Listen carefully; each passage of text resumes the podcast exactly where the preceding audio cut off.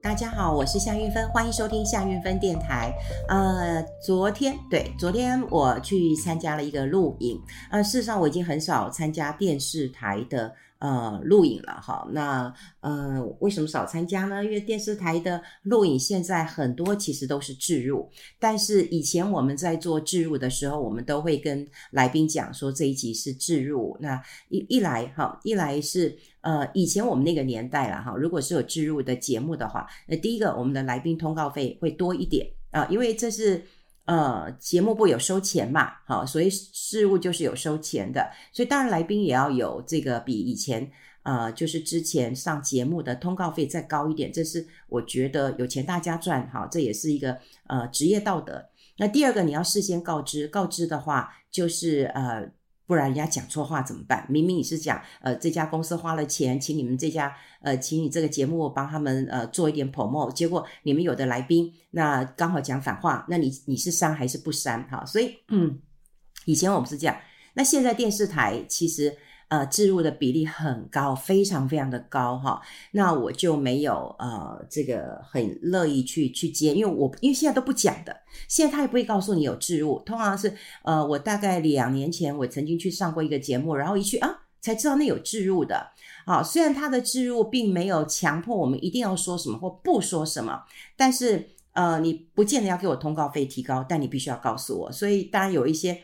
呃，很麻烦的事我就没有接啊。另外一个是现在的呃制作单位啊，我觉得也很好玩，就是他会逼死那个气质来问你所有的问题，也就是你去录影之前，那当然这个我们也会做哈，因为我自己做节目，我们也有气质，气质也必须要跟来宾我们这样蕊一下蕊。那蕊的话，其实我只是想要知道你嗯、呃、对这个问题的看法，哈，你有可能有几个看法，或者你有一些表格，那可是我不会蕊到很细。那我比较受不了的是，现在有很多的啊、这个呃小小气质啊，他们都快被制作人逼死，要蕊到很细。然后月芬姐，那你会讲到什么什么什么？那你讲到什么什么时候，我们会再接什么什么什么？我说天哪，怎么会蕊到这么细？然后他就说，那月芬姐，你以前自己也主持，你不用蕊这么细吗？我说大方向我要有，表格我要有，但我不要蕊这么细，是因为这样录影就不好玩了。如如果他把他家呃，然后呃，就是呃，从小就就就很穷，然后房子还被烧了，然后他还看到他的房子被烧了。你看他讲了一次两次，跟讲了三次，或第一次讲，你都会觉得哇，很很。很特别，可是如果他讲了八次，我觉得那一点都不好玩了。好，这就是我呃为什么都没有去呵 呵录影的一个关键了哈。那我在 Live 的一个节目当中，第一个，如果他有置入，他一定会说本节目有什么什么什么置入，都会讲得很清楚了哈。那现在有些节目不太讲，我也不知道原因是什么。然后我的团队合作起来也很愉快，来宾也很棒，所以我也很喜欢。我这样的一个状况，那呃，我会去上这个通告，实在是因为他是我以前呃在非凡的呃气质一个小朋友，他非常的努力，我很支持他，所以他就跟我说：“韵芬姐，我给你跪，你可不可以来上呃他在、呃、另外一个电视台的节目哈？那都要给我跪。”我说：“不用跟我跪，我说我很喜欢你，然后我也一定会去。”好，所以年前他约了一个时间是我不行的，所以年后呢，我一定要答应要去。我觉得到了我们这个年纪哦，我觉得成全别人这件事情很重要，那他们要发通告，并不是那么容易的一件事情，所以我就去了。不过去了以后呢，有个小小的差距，就什么都好，但我觉得那个呃来宾啊，当然他也也有知名度，也是呃网红呃这个嗯、投资，但但我有时候听他的投资逻辑的时候，其实我会觉得有点害怕啊，有点害怕。那当然啦，他讲的一些观点，比方说哦，他现在存金控股，那他觉得哪一家呃金控股最烂？啊，他就去投资，好，这这样的方式好像你钱很多啊，就钱很多啊，你就最烂你就投资，然后守株待兔，反正兔年嘛，哈，守株待兔，那总有一天是等到它这个反转上来的哈。如果你愿意用时间呃换取空间，你钱又够大，好，那我觉得 OK。基本上我觉得他的风格，我听起来了哈，因为我还是比他年纪大的哈。那听起来他是比较积极型的，可是他的选股逻辑我觉得很怪好，我觉得很怪，但他也很受欢迎。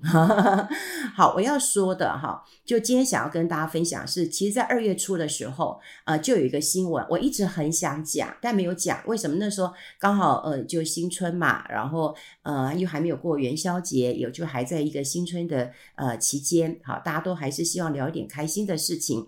可是，在二月二号还是二月三号的时候，其实有出人命了，好，就出人命了。那么，呃，这个新闻呃影响的非常非常的大，好，非常的大。那当然呢，呃。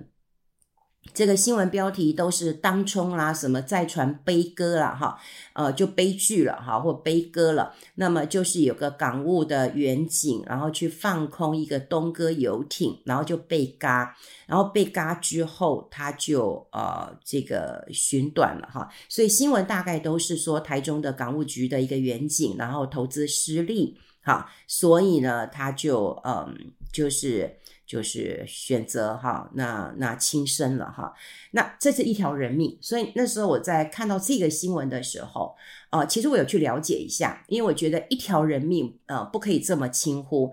那当然了，后来的。呃，这个呃，主管机关啊，哈，什么都有讲了哈，就有讲了，就是说，呃，今晚会都有都会出来呼吁人，呃，投资人嘛，哈，就是如果你要当冲，你一定要评估你的财务状况、你的投资经验，哈，那不然的话，你可能会违约，哈，或者是会出现问题。好，那这个新闻我为什么想要讲，你知道吗？因为呃。出人命了啊！又又出人命了，在嗯这个台股兔年，然后这个欢欣鼓舞，然后本来期待就是说啊是会先蹲后跳，后来蹦蹦跳的时候，那又出现这样的一个新闻。那这个新闻当然是在一个嗯社会版，然后比较小的一个新闻，但那问题很大。第一个，这个新闻完全没有说，呃，他做了超乎他财力范围的。呃，事情，因为完全都只有讲他放空，然后放空以后以为呃就投资失利。好，那多少钱的人命呢？因为呢，他呃大概放空六十张啊，六十张，他应该大概四百块钱啊、呃、左右去放空，好，放空六十张，六四两千多万，好，两千多万。呃，如果用很很你很简单的数学来看，好，六四二十四两千多万，也就是你可能没有两千多万，但是你做了两千多万的交易，好，交易，那你你本来要当冲嘛，好，你就把它冲掉就没事了。诶，可它涨停板啊，它涨停板你就没有办法把它冲掉，好，那这个两千四百万并不是一个这个。呃，小数字，我们先不讲东哥游艇这家公司。好，这家公司，你看它的股价起伏，你任何去看它的起伏，你就会很明显的知道它是一个主力股。好，就是它有人在里面玩的，嘣嘣嘣拉高，嘣嘣嘣，其实是它是呃下跌的。好，我们看到它的放空的时候，其实我们就把那个线图拉开来，你就可以看到这位呃员警。我觉得人命呃走了，他必须要有代价。好，他有代价，也让大家知道就是说发生了什么事情。那当然这个新闻没有做得很大，所以我才想说要讲一下，在呃放空的时候，因为那个涨停锁住了，所以他当然就不能够当冲嘛。好，这已经是压力很大，你都以为说啊，我这个。呃，先卖后买，然后我就把它这个冲掉。问题是你涨停板就追不到了。好，那再隔一个交易日的时候，哎，它它它开红盘，它直接涨停，好，直接涨停，好，所以你要回补的时候，可能就回补到那时候我看到四百，对，四百三十点五，好，所以它可能就在接近四百块钱左右的时候去放空，好，然后呢，要回补的时候，当天就涨停了，等到那个。啊、呃，这个交易日在在红盘的时候呢，哇，又涨停，好，又又涨停了，又涨停以后，最后这个回补啊，大概高点就是四百三十块钱。可是呢，你再看这个线图，到了四百三之后，它就下来了，它就一路再再往下跌了，好，跌到三百五左右了。呃，我查了这个呃股票，它的资券比是三十 percent，好。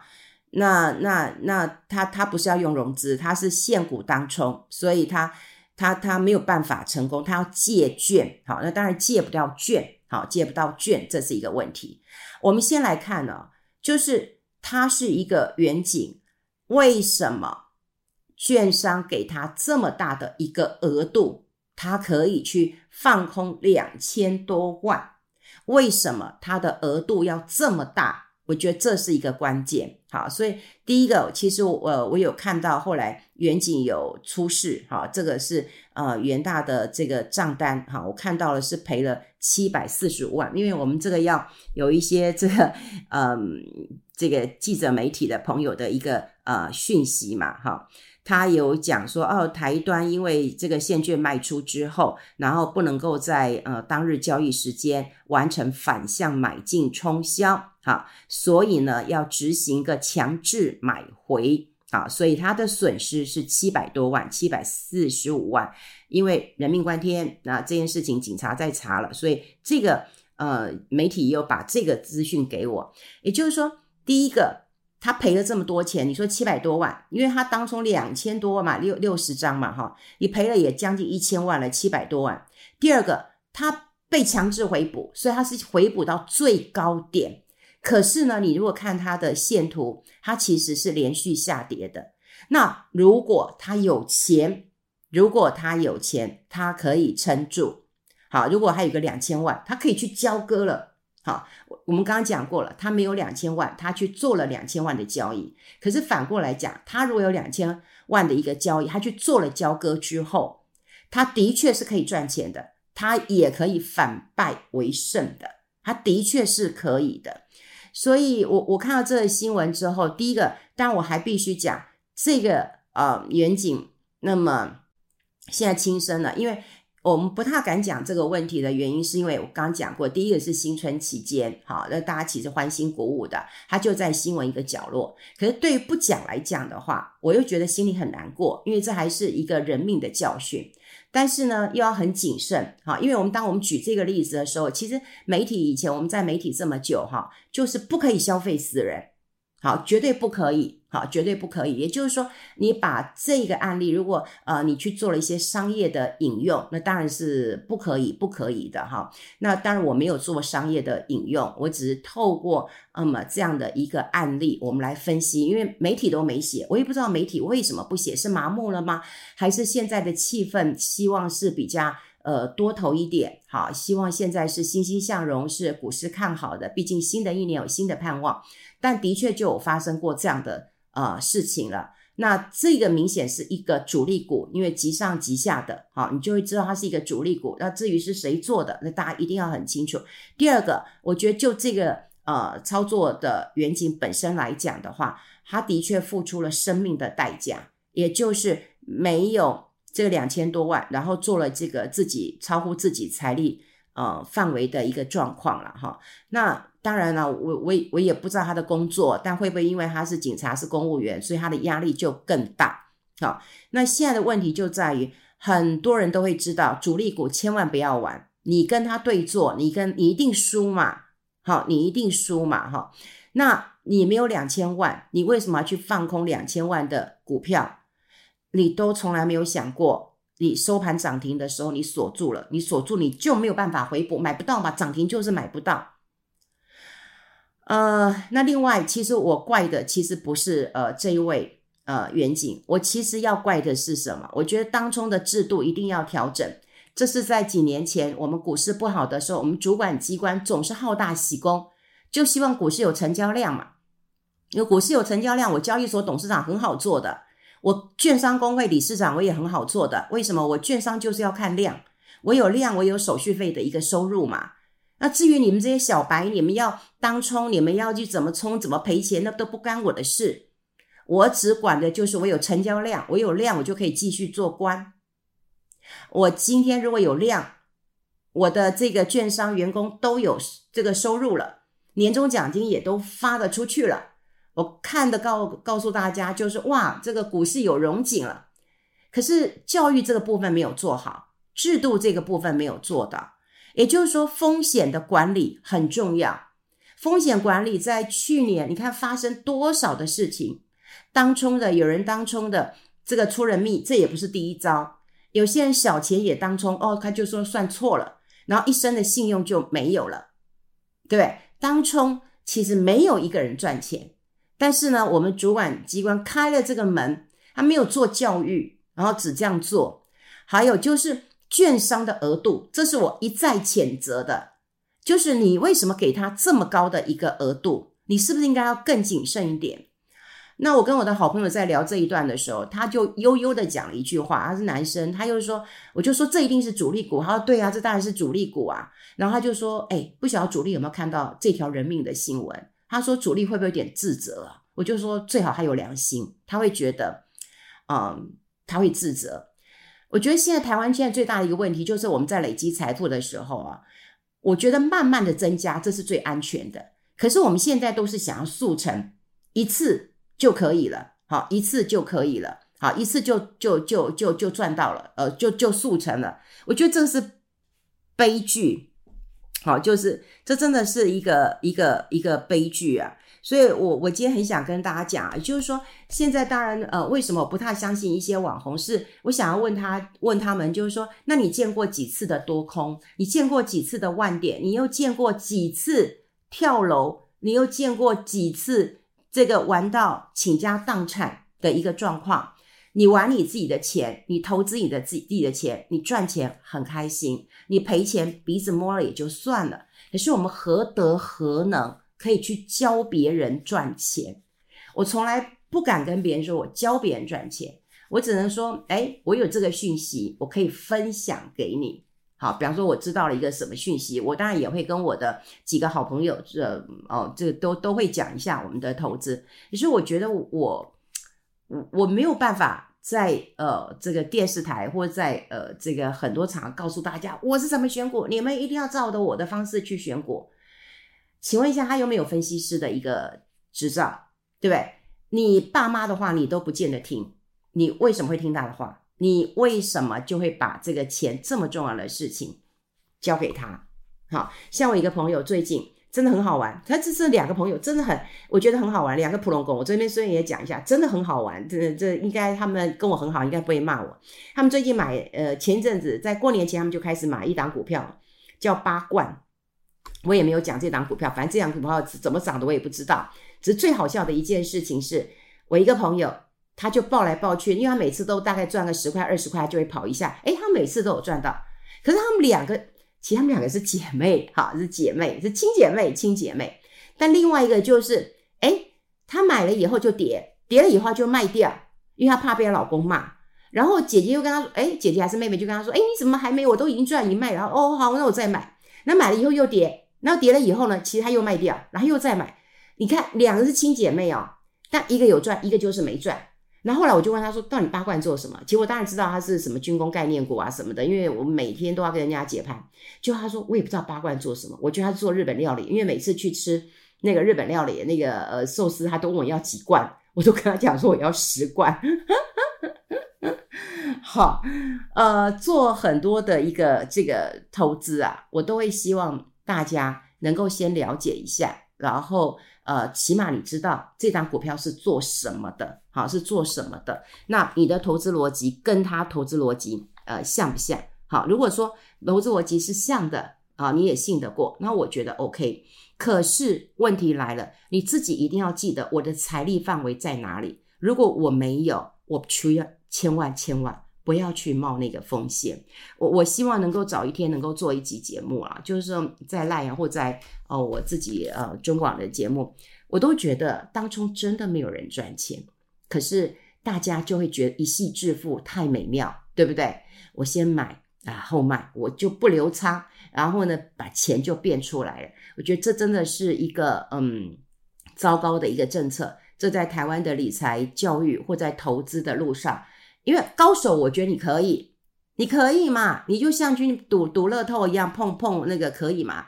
可是问题是，很多人都想要在市场一夕致富，所以这个悲剧我觉得很难过。但是希望透过呃我这样的一个分享，也就是不要做超乎你自己财力范围的事情。